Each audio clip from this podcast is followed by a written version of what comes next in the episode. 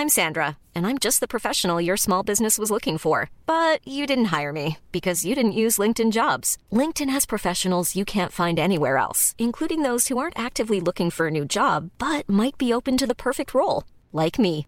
In a given month, over 70% of LinkedIn users don't visit other leading job sites. So if you're not looking on LinkedIn, you'll miss out on great candidates like Sandra. Start hiring professionals like a professional. Post your free job on linkedin.com/people today.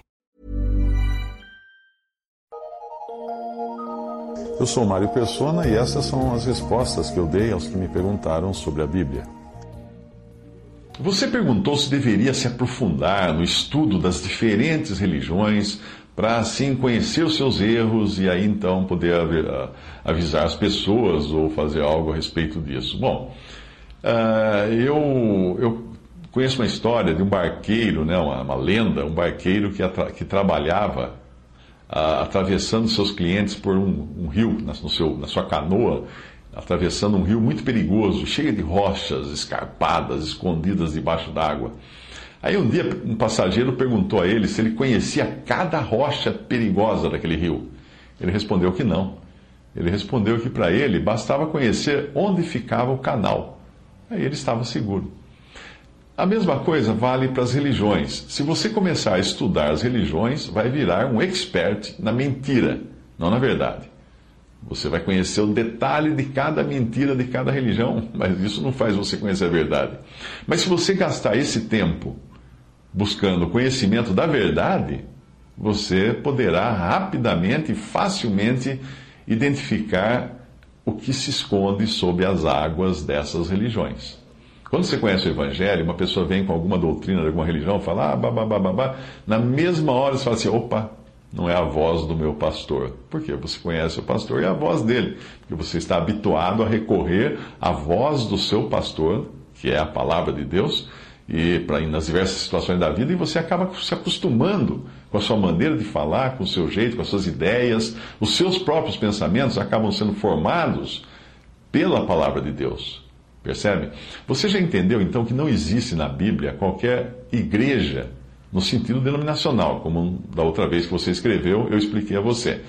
Mas as igrejas, na época, no começo do cristianismo, eram, eram somente uh, os cristãos localizados num determinado lugar. Geralmente eram identificados pelo nome da cidade onde moravam. Assim, havia os cristãos em Corinto, a Igreja de Deus que estava em Éfeso, em Roma e etc.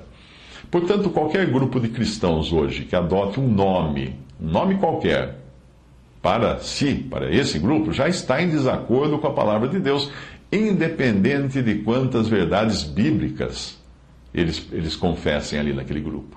Eles adotaram um nome que os faz diferente dos outros cristãos.